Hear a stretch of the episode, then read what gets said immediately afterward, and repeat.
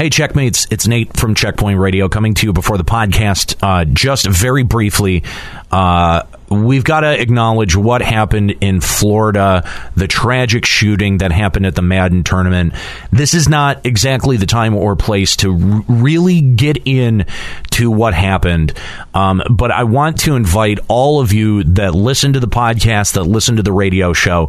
We're going to have a special Twitch presentation, a special Twitch discussion about what happened in Florida. That's on August 27th. I know it's a pretty tight turnaround for anyone who may be listening to this a couple of days later. I'm sorry you missed it. You can check out our Twitch archives at twitch.tv/Checkpoint Radio, or check out our post over at checkpointradio.com, which is, I'm sure, up now. But we are going to have a special discussion on our Twitch channel about the events that happened in Florida. We're going to have a big group therapy session. I don't know about you, but this has been pretty devastating to hear about and pretty shaking. You know, we have a wonderful community here with the esports community, and to have something happen like this in our own backyard, you know, it does take time, it takes distance, and it takes reflection to really understand what's going on. And we're still grieving right now. So instead of trying to piece together all of the facts, we're going to have a special broadcast. Lines are open, and we want to invite you to talk about how this makes you feel. Join us. That's, again, August 27th, starting at 9 p.m. Eastern. That's over at our Twitch page, twitch.tv/Checkpoint Radio. Please join us. Please join in on the conversation. I think that this is going to be an important one. The second thing I want to say is that I legitimately have to apologize. I really wanted this show to come out on Saturday. Obviously, if you're a fan of the podcast, you know that we try to release all of our shows on Saturday. We recorded this Saturday night after the post-show wrap-up at Rocket League Universal Open. We actually recorded this in the hotel room, so if it sounds a little bit different from the studio, that's why. You might hear some air conditioning kick on in the background, maybe a couple of sirens going by. That's why we recorded it in the hotel room. And unfortunately, when that's your recording, when that's your studio environment, you really can't control background noise as much as you'd like to. So without further ado, I'm going to shut up and present the latest episode of the Checkpoint Radio podcasts. Again, please join us on August 27th at 9 p.m. for a special presentation about the Florida shooting at the Madden tournament.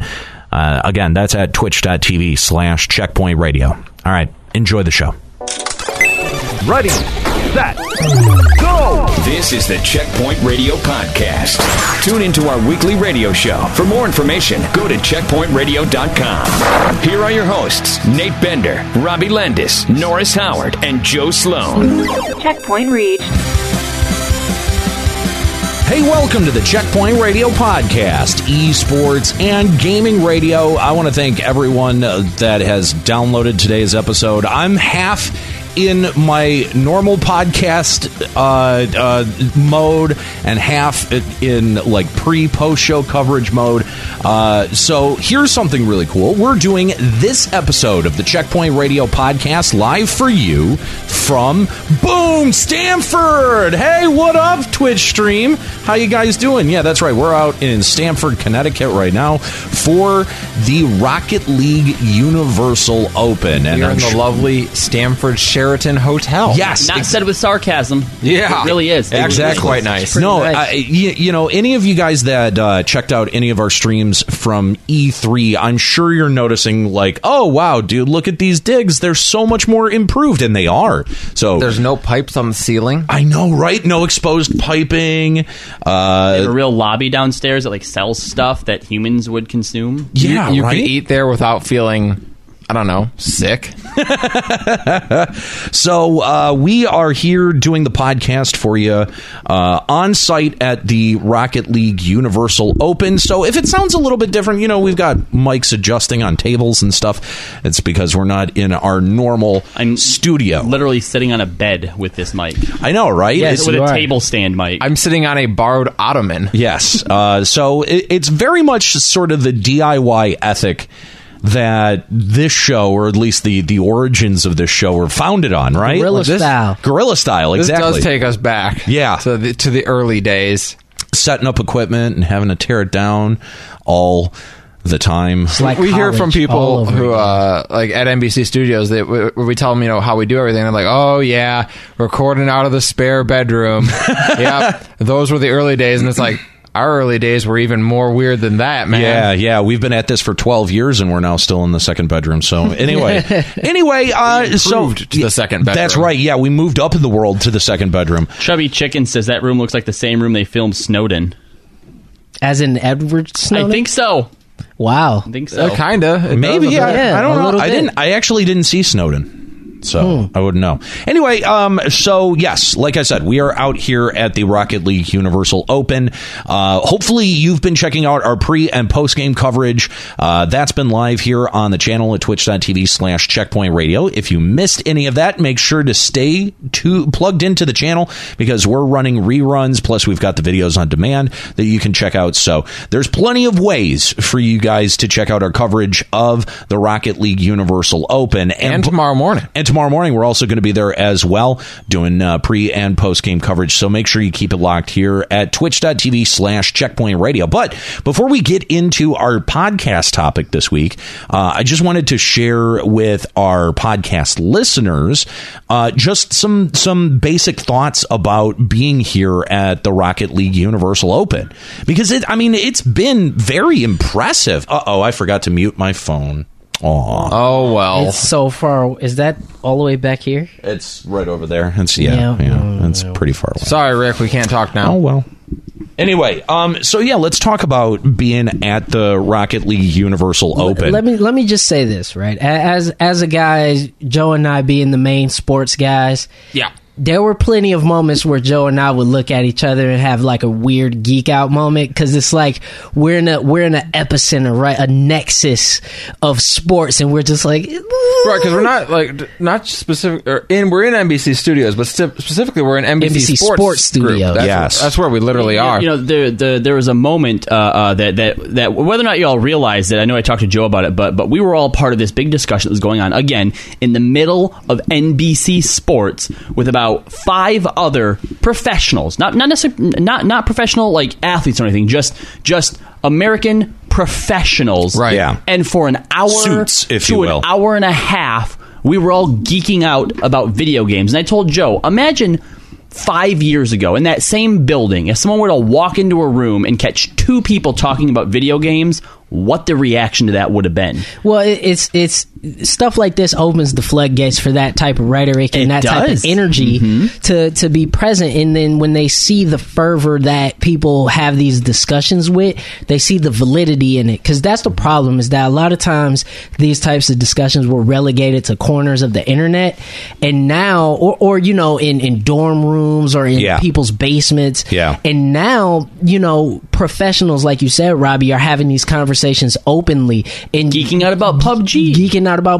Yeah. And that's the thing, is we're talking to the Rocket League people. We're talking to people from Cloud9. We're talking to people from NBC. We're all involved in the same conversations, and everybody is sort of kind of taking a split second to look at each other going like, wow, this is cool, isn't it? This is cool. Yeah, we literally had a moment where a guy sat in the room where we were all talking about video games and stuff, get kind of into it, and then like, man, the heck with this, I'm loading up PUBG. And he loaded up PUBG on his laptop and started playing. It is really cool to just kind of be and exist in the middle of. And the thing is that this has been a slightly different experience from us when we went out to the Burbank Arena for OWL. a massively different setting, yep. Massively different response emotionally, I think. And I think, you know, as much as I understand the Universal Open's decision to not have a live studio audience, I do think that there is something about esports that thrives off of having that live audience. It's the community feeling. Yeah. You know, it's that feeling of togetherness, as we were just talking about, something that's going to be memorable from us for this trip. It is that community, that sharing, you know, in conversation, yeah. Sharing in the moment. And I really do wish that there was a live audience sort of to share in those moments, because as we're all sitting back watching the match, I mean, it's a gallery of what, 10 people at max, most of them press, yeah. And we're all on, you know, waiting with bated breath on every strike and every play in Rocket League. I could only imagine if that was even 50 people. Oh, well, Norris, I think you hit the nail on the head earlier today. You know, you had sort of mentioned or pointed out that Rocket League doesn't necessarily lose anything from not having an audience, but if you add an audience into an esports, you definitely gain an advantage. Well, here's the thing.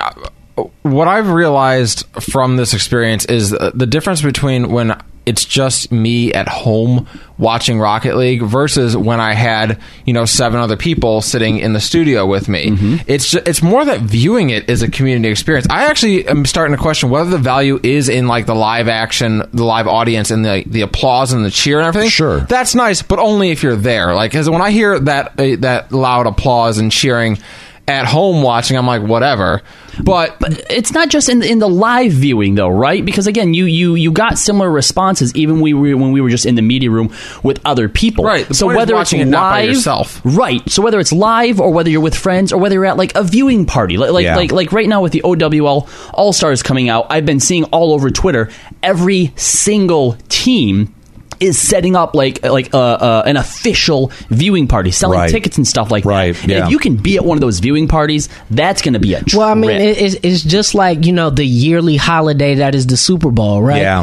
It's become this hugely, you know, vast Super Bowl parties. Yeah, it's a holiday. It's a holiday. Super Bowl Sunday is a holiday. It is. And you know, I don't know if esports can necessarily get to a point to where something is on that level. People have the passion culturally, for it. But the passion, you're right, is there. And Joe, you're right. I think it's a lot less about viewing live, but more so about viewing collectively. Yeah, yeah. You need to have someone there with you, because like those moments in you know, the Cloud9 versus G2 esports matchup that we watched today, it was the fun almost of it was not just like, you know, seeing like the great moment, but then turning to the person next to you and being like, can you believe we just saw that? Yeah. That was insane. Like, that's what was cool about it. Yeah, absolutely. Totally agree.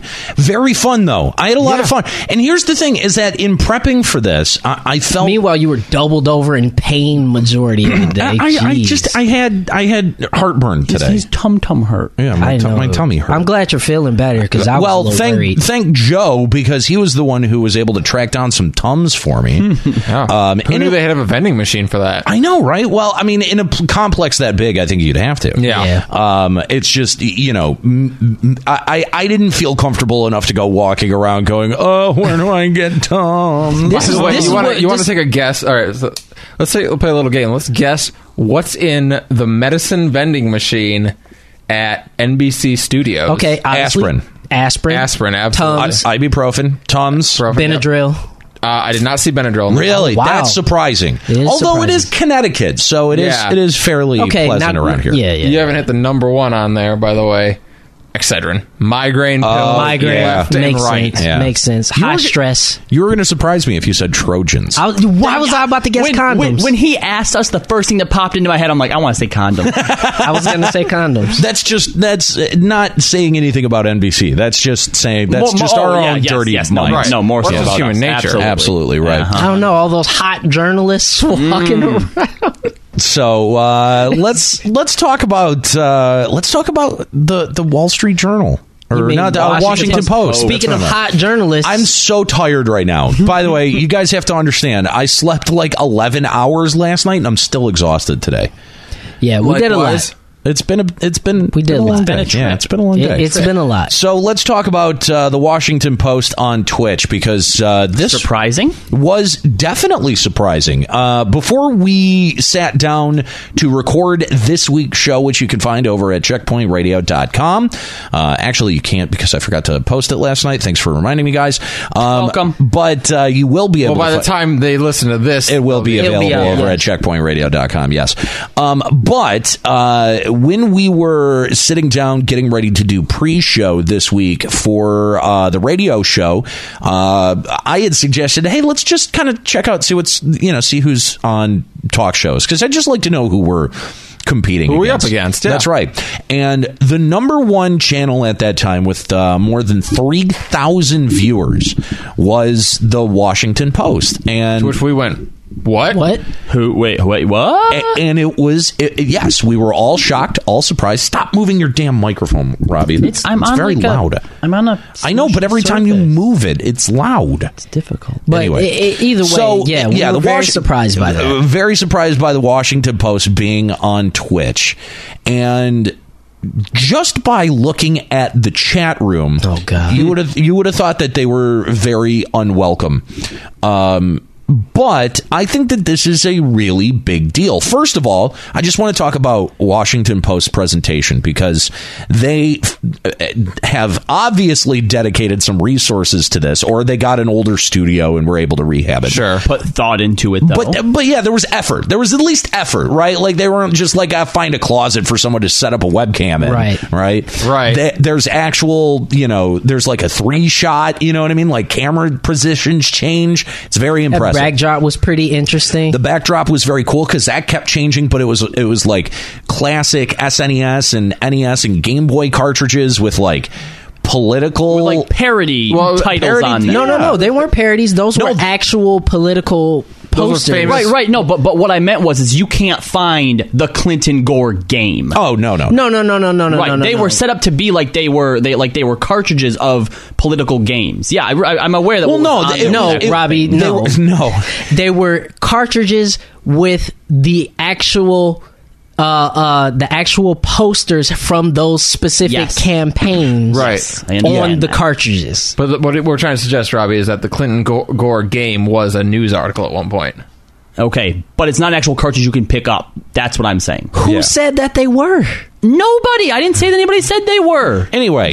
Anyway. So you would kind of think to yourself, okay, so if the Washington Post is on Twitch. Oh, God. What are they talking about? What kind of content are they talking about? Because you would think, you know, at least I think maybe the first and incorrect calculus that a company like that would do is, okay, we're on Twitch, so it has to be gaming focused. Nope. No. Sure doesn't. Really. Nope. Sure doesn't. And they didn't try to make it like it was. No. They were there in the talk show category, and they were there to talk about news, and basically... Not just news, hard news. Well, it was news and politics. Yeah. It was hard news. It was delivering the current news and also taking questions... From the chat about what's popular in the news. It's absolutely brilliant, to be honest with you. And let's just again preface it with this, that the Washington Post is owned by Jeff Bezos, who owns Amazon, and Amazon owns Twitch. So there's a logical thread there from an organizational standpoint, but it's still a big risk for the Washington Post to do something like this in terms of their brand. And you know, I want to ask you guys, because for me, I saw something like this as somebody with media training who went to school for that. I see this as absolutely brilliant. Yeah. I see it as a space that the New York Times has not gotten into, CNN, nor Fox, nor NBC, nor any of the big endemic news corporations have gotten into. And the Washington Post, the paper that brought down Nixon, is somehow in this space before everyone. And it doesn't feel out of place. Is it brilliant or is it survival? I don't think it's survival, because WAPO is very relevant now because of what's going on in Washington. Oh, well, I mean, yes, it's brilliant, but I think what Joe's alluding to is obviously they need to capture... everyone's looking to capture that young audience, right? Right. And putting yourself on Twitch is at least one way to pursue that. Well, but I don't think this is necessarily about capturing that audience, because that audience doesn't consume hard news like that. it never has. Which is why you want to try and capture. Well, and as Nate said, you know, if you looked at the chat, you know, half of the chat was like, why is this on Twitch? Why is this on Twitch? But there also weren't 3,000 people that were saying that. There were a ton of people there that were consuming it. That's true. That's what you always have to remember, too, if you're a viewer, is if there's 3,000 people in the chat, 2,750 of them are being quiet and not saying anything. And then the other 250 at most are actually discussing or talking or trolling in the chat. Well, because we've seen what channels with hundreds of thousands of viewers and thousands of chatters actually looks like. Horrifying. You can't read anything. It's just... You can't read anything. All you can see is memes flying by at the speed of light. Memes, if you're lucky, because they go by so quickly. Yeah.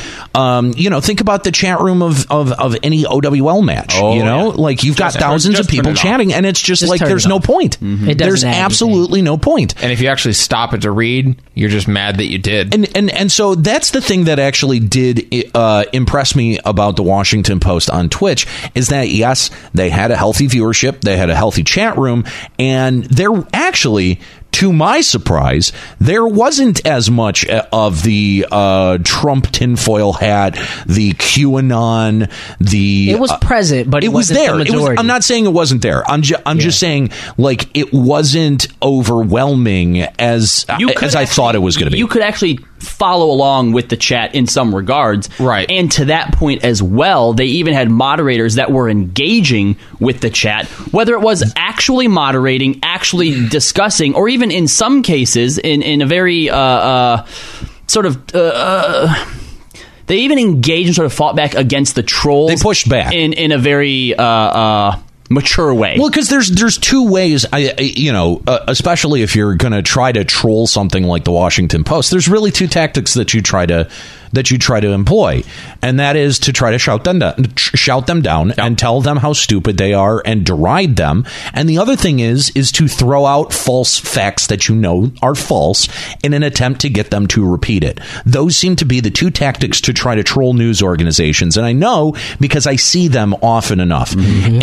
And what was so fascinating about the chat room is the way, you're right, the moderators would not just go after excessively negative or excessively racist comments, but the way that they would go and correct very misleading or false. Purposely false information. Yeah, it's kind of like having your fact check or your what's the PolitiFact? It's kind of like having your PolitiFact right there for you. Yeah, it was really intelligent, and you know, part of I think that began to frustrate a lot of those trolls. Oh, it did, because you got nothing. When someone comes back at you from an opinion with fact and counters you, all you have to do is, oh, well, that's your opinion, which it's not. It's a fucking fact. But emails. But yeah, exactly. But her emails. Right. And they couldn't continue to obfuscate the way that, just as an example, Kellyanne Conway did when she appeared on Chris Cuomo this week. And it actually, I think, in a lot of ways, leads to a much more genuine discussion, and it's a little bit more controlled, because what has happened, I think, at least in American politics and in American media, is that no one knows what's trolling anymore, right? And so too many people take someone who is trolling at face value and seriously enough to be able to move forward, and that's how you have insane facts that make their way out there. Traditional media has refused for so long to really get into these types of spaces in earnest. Yes, or get into these kinds of conversations either. Yes, in earnest, because they've had online presences for, you know, the past 20 years since, you know, the internet became ubiquitous. Right, they've had presences, you know, with chat rooms, and they've experimented with all this stuff. But you're right, they've had an unwillingness to have these conversations in earnest as an active participant. If they have comment sections, they just put them there at the bottom of the article, and they just let them run wild. And they just take out all of the swearing and racism, and that has not been a good enough job. That's if you go into any major, not just Yahoo, if you go to any major public education in America right now, go to their website and go into the comments. Those are unmoderated. Those are not filtered by anyone. But Yahoo is a special kind of... It's a special kind of trash. Ugh. But... When you have somebody like a publication like the Washington Post that has entered itself into this sphere and also shown a willingness to be able to corral that type of rhetoric, it's something that we haven't seen from traditional media, and it's part of how, Joe, back to what you were saying, it's part of how traditional media survives, because there's no way in the post-whatever, post-Trump, post-birther, post-whatever you want to call it era that you can't have arbiters of information. We're gonna have to have publications and arbiters that are saying this is not fact, and therefore we will not discuss it. Right, because that's like the thing. Like, it's, for so long now, it's just become acceptable to say, all right, one person says stuff that is like provable facts, and then someone says things that are not. Okay, but we have to look at everyone's point of view. No. That's the point of facts. Right. That's what we can look at. We don't have to do that. We don't have to do that. In specifically in places like Twitch, specifically in these online spaces, streaming, YouTube, and places like that, we don't have those sort of bodies. And that's how information has been allowed to run rampant in the first place for the past decade and a half. Because when you had TV and print media, that was the filter. Oh, boy. You had editors, and you had reporters, and you had people who spent their lives understanding how to sift through information and think critically, and you didn't have that in the internet. However, why did they start doing that? Why did journalists actually start hunting for the truth? Because there was a time in this country where muckraker journalism was very prominent, and you had newspapers out there acting as partisan rags, and mm-hmm. and it still happens today. But what was the thing? What was the thing that got them to walk that back and to think, oh, well, maybe this isn't the greatest idea? It was being held to a public standard. I was about to say, someone eventually discovered that if we write a very truthful, hard-hitting story, that will be profitable. Well, no, people forget that, you know, the FCC had to make laws mm-hmm. about equal time, right? If you give one candidate time on your television network, you've got to give the exact same amount of time to the other side as well. Correct. And that does that rule is I think that rule is still technically in effect for over-the-air broadcasting. It is not in effect for the way that most people get their news these days, which is the internet and cable television. Right. So the entire idea that media is supposed to be or has to be objective is really a fallacy. You know, we expect that, I think, from news sources, but we don't expect it from entertainment sources, clearly. Correct. And part of the problem is that I think our ability as a populace, our ability to be able to discern fact from fiction has been massively impaired. Well, and the other thing, too, is our ability to choose what it is that we want to listen to. We like, 'cause you talk about, you know, if, like, say, someone had to give equal time to both candidates. Well, in the modern era, people are going to tune in for the information about their candidate and then just leave. Yeah. Like, you can't... There's no way to arbitrate that in the internet. Well, yeah. But the thing is that there is a way to arbitrate it in the internet, and it has to be a self-governance, and it has to be what the Washington Post... That will never work. It will never work. It will probably never work, but that's the only way that it could at least begin to mitigate some of the issues, and that's what I'm saying. What the Washington Post is doing by being on Twitch and at least trying, and that's the thing, is that if you show people that we are trying, if you show people that, hey, if you come into our chat and you spew a bunch of bullshit nonsense, we're not going to stand for it. Yeah, we'll show you the door. And we're not just going to show you the door and time you out. We're going to challenge you on it. And we're going to fucking embarrass you. Yeah. And that's the difference, is that people have had an unwillingness to confront these people because they're afraid of them. Yeah. They're afraid that they're going to be a part of a backlash. We saw that when it came down to the Guild Wars story when we were talking about ArenaNet. Well, and they're afraid of these people. Well, they're afraid. And when you have a public education that has 80, 100, 120 years behind you, they don't fear any of these people. And that's who needs to be in the space and says, you know what, we got the big balls, and if you want to come at us, you can try. I think that's a really good point, Norris, that, you know, people, when they hear all of this repeated rhetoric about fake news, that, you know, an organization like CNN is holding its journalists to standards, and those that don't meet them will get the door. And that's not the same on the internet, right? No. The bottom line is, how many clicks can you generate? Because how much revenue is that going to make me? Those are the only two things that people fucking care about. Well, or at least your bosses are going to care about if you work in any of these organizations. One of the other problems, too, is that when it comes to the internet, you talk about how, you know, the ideal would be that we start to govern ourselves, or self-governance. But even on the internet, even if you do challenge someone, all they have to do is stop consuming you and go find what supports their own rhetoric. That's true. But here's what we are starting to see. There is a growing, like, not, I don't want to say underbelly, that's not, undercurrent, rather, of people who are sick of that bullshit. Yeah, people who are sick, and that's on both sides, by the way. Yeah. Like, I'm sick of going onto Facebook, seeing an article where I'm like, hey, that's in support of what I happen to believe in, and then immediately having to go like, but it's probably some bullshit. Yeah. Like there's a growing desire for a true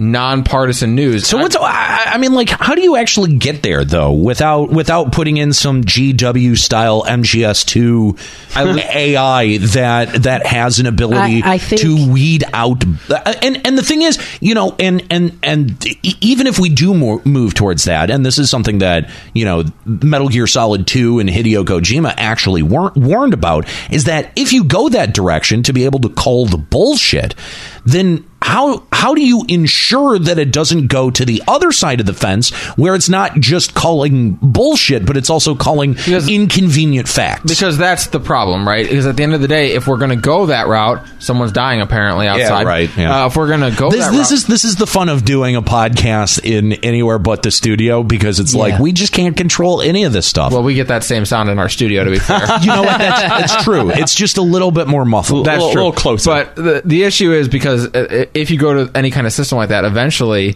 someone has to be the one who decides not just, you know, if something is legitimate or not. You know, you may have facts that support it one way or another, right? But you also have to make the decision of what is the bigger, more important story. If you're talking about like news, right? Right. I have two stories that would be, you know, on either sides of the partisan line. Okay, someone has to make the call on which one's the bigger story, and that's where bias once again creeps up. And I don't know how you would ever balance that. It's one of the most challenging aspects in all of journalism, because we have no matter what. We as people have a bias. Everyone does. Everyone has a bias. No one is unbiased. No one is completely objective all the time. The theory here is that you have enough steps in the process that someone can challenge bullshit when they see it. Yeah, I think that what we have to, I guess, realize is that, like, there's no perfect solution that's going to appear to fix all this, but there has got to be something better than what we have now. There's got to be something. Yeah. But the thing is, and I want us to just always be mindful of this context, right? Because the reason we're having this conversation is because the Washington Post decided to do this on Twitch, right? Correct, yes. And I want to highlight the fact that, you know, not only do I think that that's part of the solution, but there's a larger thing at play here when it comes to, you know, making a play for the hearts and minds of the people who are going to be creating content in the future. And not necessarily winning demos, because everybody boils everything down to winning demos. Right, no, sure. There are certain things that are and should be done because they should be done. And I think this was part of it. Yeah, by proxy, it may be winning them a demo, the Washington Post. But by having that presence, by having that name, the Washington Post, and for any kid coming up, because I have a kid in the program that I, you know, run right now who wants to be a journalist, sure, who I told him, your job is going to be infinitely harder than mine was learning how to become a journalist. Absolutely. But by having something like the Washington Post on Twitch, on a platform that he trusts, because that's the thing, it all boils down to trust. And by having something like this on Twitch, where people spend hours and hours upon hours on All it takes is for somebody to take a 20-minute break, see what's on the Washington Post when they go live for their Twitch stream, and then go back to doing what they were doing.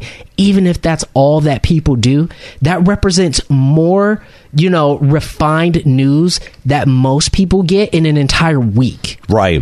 And I'm sure I've almost been waiting for someone in our chat room to bring up this point. Well, the Washington Post is a liberal rag, so of course you guys are going to like the fact that it's on Twitch. Which, first of all, don't judge my politics. This is not a partisan thing. It's not. If the Wall Street Journal did it, which is a center right publication, which I keep trying to say that they are. I don't know why. No, they are.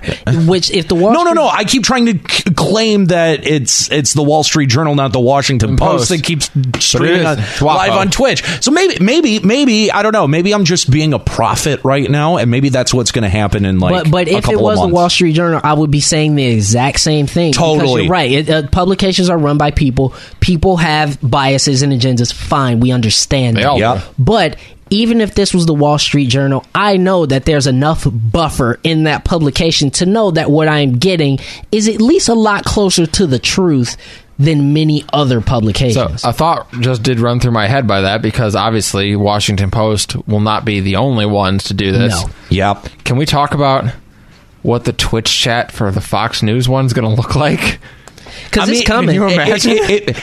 We can game that out in just a second. Can we speculate that? But how terrifying would it be to have, you know, the Alex Jones Twitch channel? Because I'm surprised. I can't believe that. I'm surprised he didn't have actually. You know, after being kicked off of what, all of those other platforms, he's on Pornhub. So it's like, no, yeah, he had his videos banned on Pornhub. Man. Yeah. I'm surprised he's not on Twitch. I'm surprised nobody in his team has said, you know, you can go to Twitch or Mixer or whatever and have a show. What does it say that they decided, let's try Pornhub, before someone said, why don't you try Twitch? I'm sure it was just someone uploading shit to Pornhub. I mean, all right, Overwatch League videos are up on Pornhub for some reason. I'm sure that OWL isn't uploading them. They're like, yeah, we'll get five hits out of it. We have Morris Minor in the chat who says Alex Jones is satire. Here's the problem. The vast majority of people who listen to Alex Jones don't realize that. Yeah. And here's the problem. Breitbart's got a front row seat at the fucking White House press conferences now. Yeah. Listen, I'm all for satire, but you'll notice The Onion's not there. Right. Limit Break Radio. I wish. Listen, Limit Break Radio is satire as well, right? But people still get really upset at me when I come out and I say Square Enix is ruining their game. Final Fantasy XIV is a steaming pile of crap. And it's going free to play. And it's going to go free to play. People get really fucking mad at me, and they take it seriously. Now, I don't make any of those decisions. I don't have an inroad with any of the people who make those decisions. That's my opinion. A lot of time it's parody. A lot of time it's put out there to make people light their hair on fire, because that's what they do when they hear something they don't agree with. Alex Jones has taken it to a different level where it's now dangerous. It's actively dangerous. I'm just and it's putting people and their lives in danger. There are people who are harassed so bad. There was one poor guy who lost his kid in the Sandy Hook tragedy, who has had to move, and I swear I read this last week, he's had to move something like 7 times because he keeps getting harassed by Alex Jones fans. You can't tell me that is just parody at that point. Yeah. It's just satire. It's not. It is moved beyond the point of satire. Now there's an agenda. Now there's lies. And that is why it's important that you have arbiters of information. And again, we can begin to sift through and talk about who that responsibility should fall to and all that. That's a different conversation. But when it comes down to it, is that Twitch is a platform that is very powerful and will be very powerful for the foreseeable future. And the same really for Mixer, the same for streaming as a concept. Because how many times have we all have conversations and said, you know what? Streaming is going to be the future of media. Yep. It's going to be the future of news. And when you see these type of moves being made, there have to be people in place that say we will stand for the truth. Yeah. At the very least the closest thing to the truth that we can get to. And if we if we fall back and just say things like Alex Jones are satire, and that the things that Logan Paul have done were, oh, it's just entertainment, or the things that, you know, a lot of these other online personalities do or game companies do, it's just par for the course, right? We can't do that anymore. But and if we get there, though, the other side of this is you're going to have to see a degree of freedom and censorship, you know, balancing on the internet. Freedom in censorship. Freedom in censorship. Yeah, you're right. That we've never seen on the internet before. Wow, and we've all gone very against. Did you join the RTS stable? Or RTC stable, rather. I smell almonds. But that's the thing, though, is that, you know, I do agree that there probably at some point should be an arbiter, because people need to be held to some kind of standard. We can't all go out and do our own version of Andy Kaufman and go, get it if you get it, fuck you if you don't. Like, there's you can't do that. That's irresponsible, because at some point, if you don't say, hey, this is a joke, somebody's going to get hurt. Andy Kaufman actually had some very real consequences go down throughout his whole career, because he just did a joke. And the thing is that he accepted a lot of those consequences. He knew at the time what he was doing was going to be seen or perceived in a certain way. And when it got that kind of reaction, he went, cool. And then he got elected president. Right. Well, yeah, if you believe conspiracy theories. But well, wait a minute. Hang on. He got banned from SNL. He did. And said, okay, bye. He didn't sit around and fucking moan and piss his pants. He knew what he was doing when he started the fight in the scene, and he knew that he would never be asked back, and he never was. But here's a question I pose to the room, because we're talking about Washington Post being on Twitch. Stop trying to bring it back to the point. No, Norris. Because that is the point. What I'm saying is that puts Twitch as a platform, yes, originally made for gamers. That's putting gamers and what they talk about and what they believe in a very interesting spot, a spot that we've really never been in before, as, you know, people at the vanguard of not just tech, but also information. How does the gaming community, which is the larger community here that we're talking about, how could and should the gaming community respond to these types of things? What do you think will be, you know, the future of stuff like this? Because this is really the bigger question. I'm glad that you phrased it with what could they do and what should they do, because what should happen is going to be completely different from what I think will happen, especially with other companies like Steam TV and Mixer coming on the scene. I do think that Twitch is going to be a huge deal. I mean, they want to rival YouTube. They want to be much bigger than Mixer and Steam TV. And I think they're going to get there. What I think is going to happen with the gamer community specifically, I think that in most cases, let's say 5-10 years from now, Twitch.tv isn't going to be the place to go if you're serious about streaming your games. Sure. It's going to be something like Steam TV or maybe Mixer, and Twitch will transcend to a different level. The media level. It's possible that it could go there, but I do see Twitch as making a... Wow, my chair just shifted underneath me. But I do see them right now, and you can see this process that they're doing. They're changing their marketing tactic from we're the place to stream games to being a overall youth lifestyle brand. Absolutely. They are a youth lifestyle brand, because you now have people who, if they want to, can go to Twitch to have almost all of their entertainment needs met. Right? IRL streams, cooking streams, yes. Gaming streams, yes. Sports streams, gambling streams. Not just that, but you've got properties like Red Bull TV, you've got stuff like Riff Tracks, you know, they're all putting out their highly unique non-gaming content. Bob Ross. There's the bounty hunters. How is that any different from Live PD that we were watching? It isn't. They just announced I think this past week that they're going to air every episode of Pokemon and all the movies. There we go. I did read that. Yep. Twitch and YouTube. They did it with Doctor Who as well. Yep. Sure did. Twitch and YouTube, and maybe more so Twitch now than YouTube even, is really set itself up to just be an alternative to cable at some point. Yeah. And that's what they seem to be going for.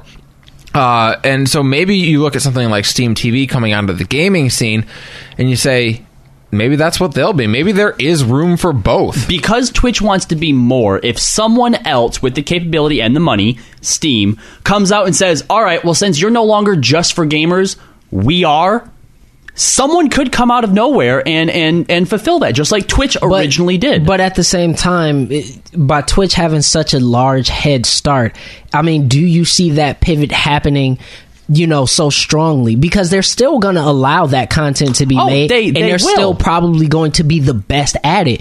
So how do you really see that pivot happening, considering really some of their biggest channels and some of their most profitable channels and channels that people are coming to Twitch for are still the gaming stream? I don't think that anyone who's already ingrained there needs to make the move. Ninja doesn't have to worry about it. Choco Taco, Shroud, Dr. Disrespect, they're fine. But if you want to break into the scene, do you go with something new like Steam TV that could potentially be making headlines, or do you try and wade through something that's already convoluted and filled up, and now you also have to worry about competing with people who aren't even gaming? Because that's where the audience is. Yeah, you know what? I think we all said the exact same thing about Mixer, but there's a certain type of person that, or a certain type of culture, gaming culture, that exists on Twitch that a lot of people said, no, I don't want anything to do with that. And they go to Mixer. You're right. They have a very strong and loyal following. Right, well, that's just the thing. At the end of the day, it's folly to think that there aren't going to be new stars and new audiences on new platforms. Like, well, it's going to happen. And I mean, let's not forget, we're talking about Twitch possibly becoming the new YouTube, but how much has YouTube suffered in the last, you know, couple of months? You know what I mean? Like, they're in a very difficult position right now, and they've been there for a while. Yes, yeah. YouTube is truly almost at the point of, like, we need to, like you're almost at the tear it down and try something different stage. And, like, not to say, like, we need to go away from having videos on. No. But the way they advertise and do all that modeling, totally. They need to tear it down and start YouTube over. Red, yeah. No. You know, their premium subscription. Here's what YouTube will all be. Of it. YouTube will be the repository of the internet. It will be the living archive. It's where you go. It will be the living archive of the internet. It will become the library, essentially. And what are libraries now? They're boring places that nobody want to go to and spend money on actually becoming a member of. And that's pretty much what YouTube is now. That's true. It's a weird place that I don't want to go whenever I don't have to. But if somebody came into your town and burned down all the libraries, you'd be furious. Yeah, I'd be pissed. That's true. Yeah. So it will always exist. Just like if that's what happens to Twitch, it will always exist. Here's the bigger thing, and I want to talk. The reason why I'm bringing it back is because gamers are such a vocal, you know, cohort. And when I saw in that chat about people talking about, why is the news on Twitch? This is supposed to be for games. Yeah. This is supposed to be for gamers.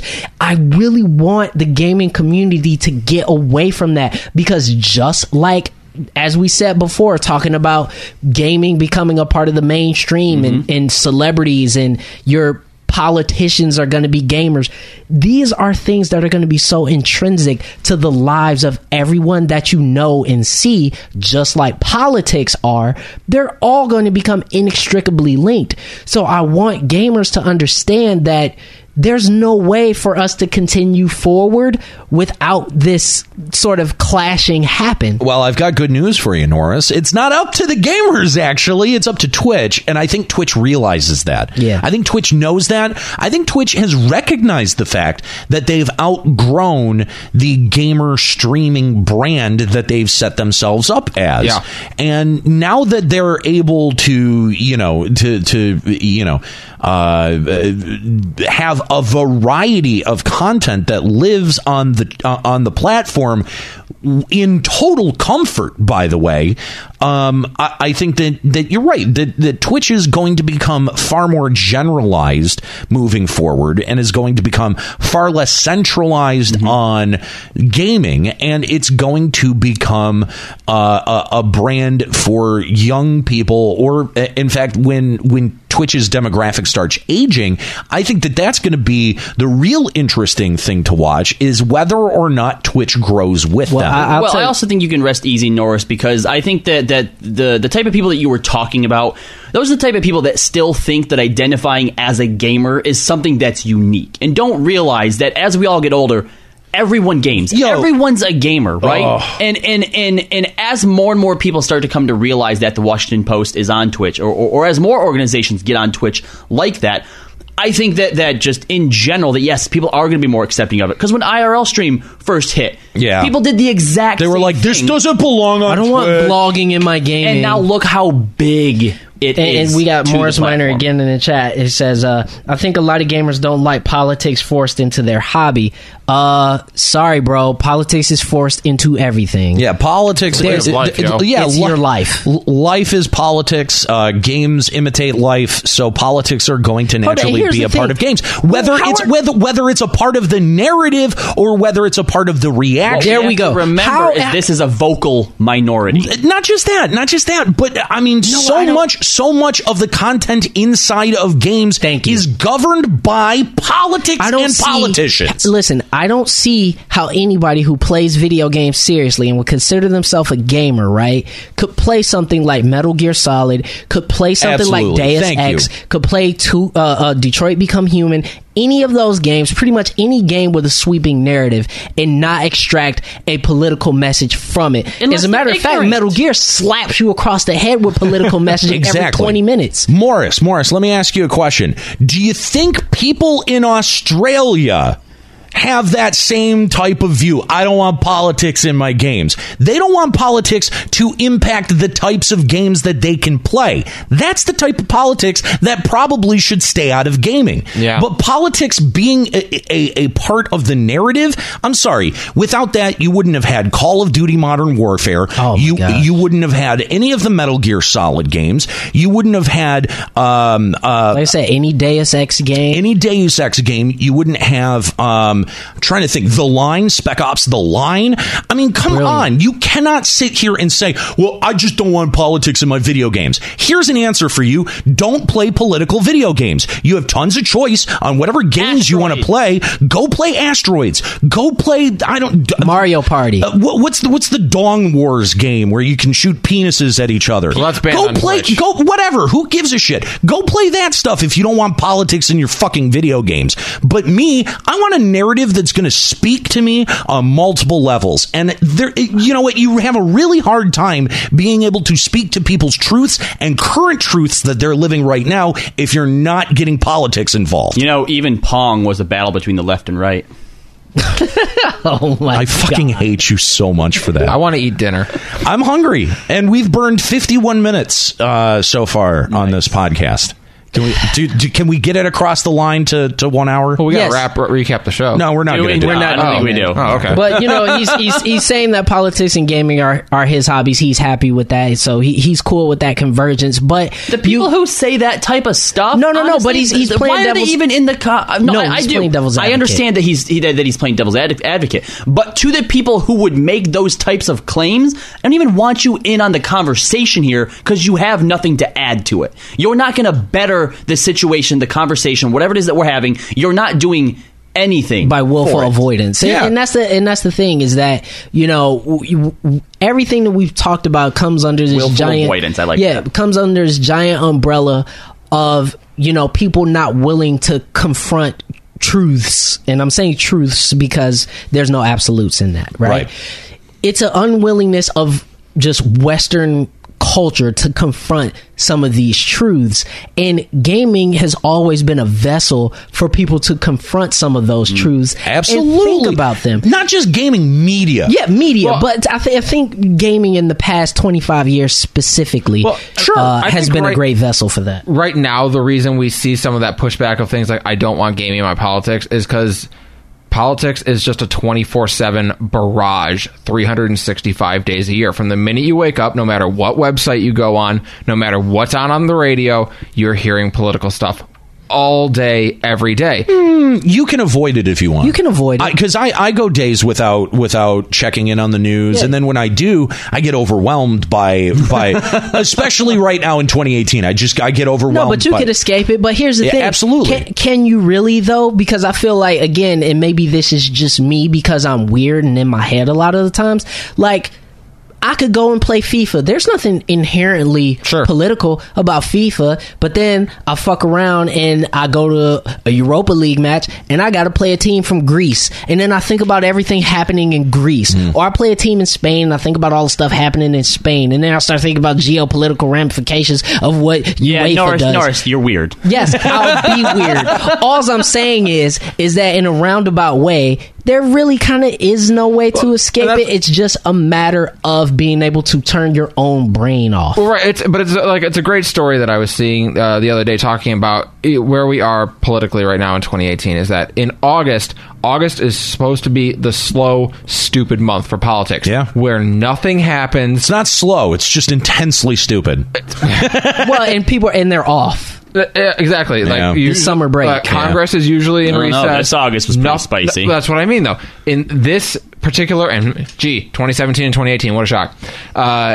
It's a 24/7 cycle of just constant things changing and evolving in politics. Yeah. To where I get why people are like, I don't want to think about it anymore. To me, it's like the people who say, I don't want politics in my sports, and yet we play the national anthem before everything. Yeah, thank you. Is one of those type of things, right? If you don't want politics in your games, how about you just go think about how much your internet's being throttled and then look at who's your congressman? Yeah. Think about the firefighters who had Verizon come and throttle their service, right? Not by accident, by the way. Not by accident, on purpose, and then when called on it, Verizon doubled down. Guess what? Yep. You can't answer that question or fix it without politics. We can't unthrottle your internet unless you pay us more money. We're fighting fires while you're going to talk to our billing department. Again, something that would immediately affect gamers quite a bit. Can't fix it without politics. So that's the thing, man. I want people to be able to have their escapes. I want people to be able to turn their brains off and relax. I get it. I also want an educated voting public too. Whatever values you come away with, after playing X game, that's fine. I don't really care what they are, right? Everyone reads a story, and 9 times out of 10, you'll walk away with maybe, you got the basics of the plot, right? But everyone takes away some sort of emotional, some different emotional takeaway from something like that. Unless it's Bubsy. Well, no, that emotion would just be terrible.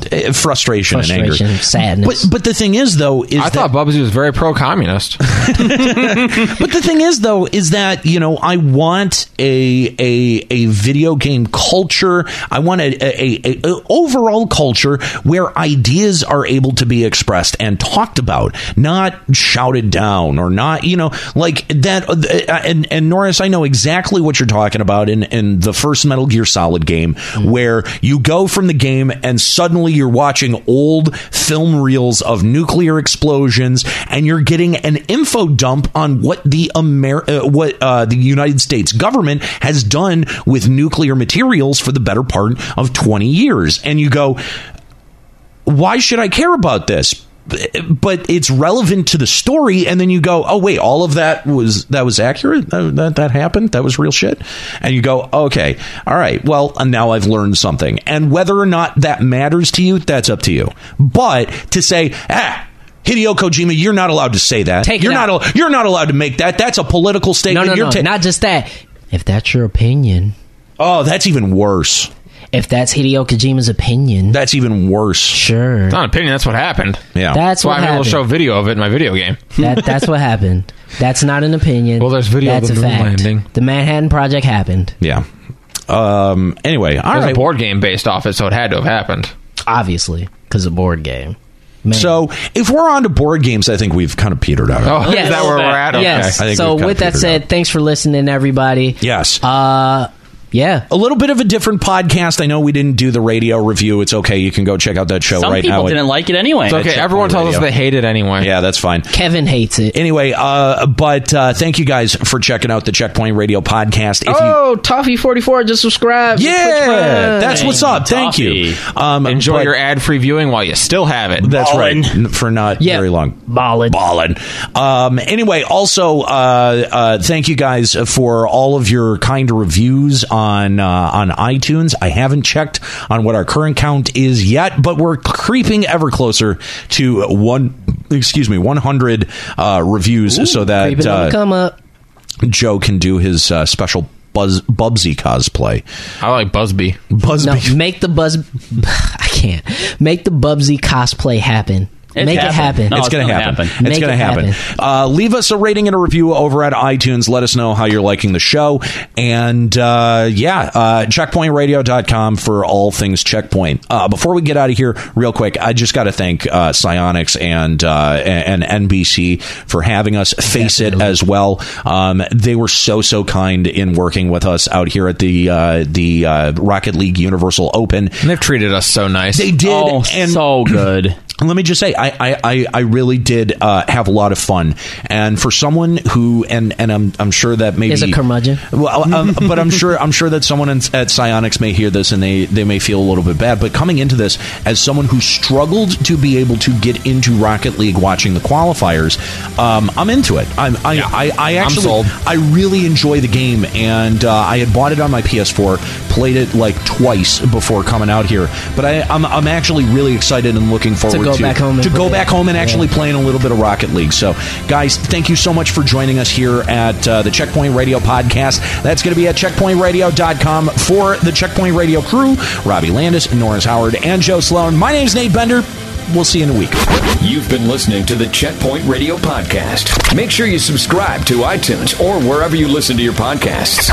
Also, tune into our weekly radio show.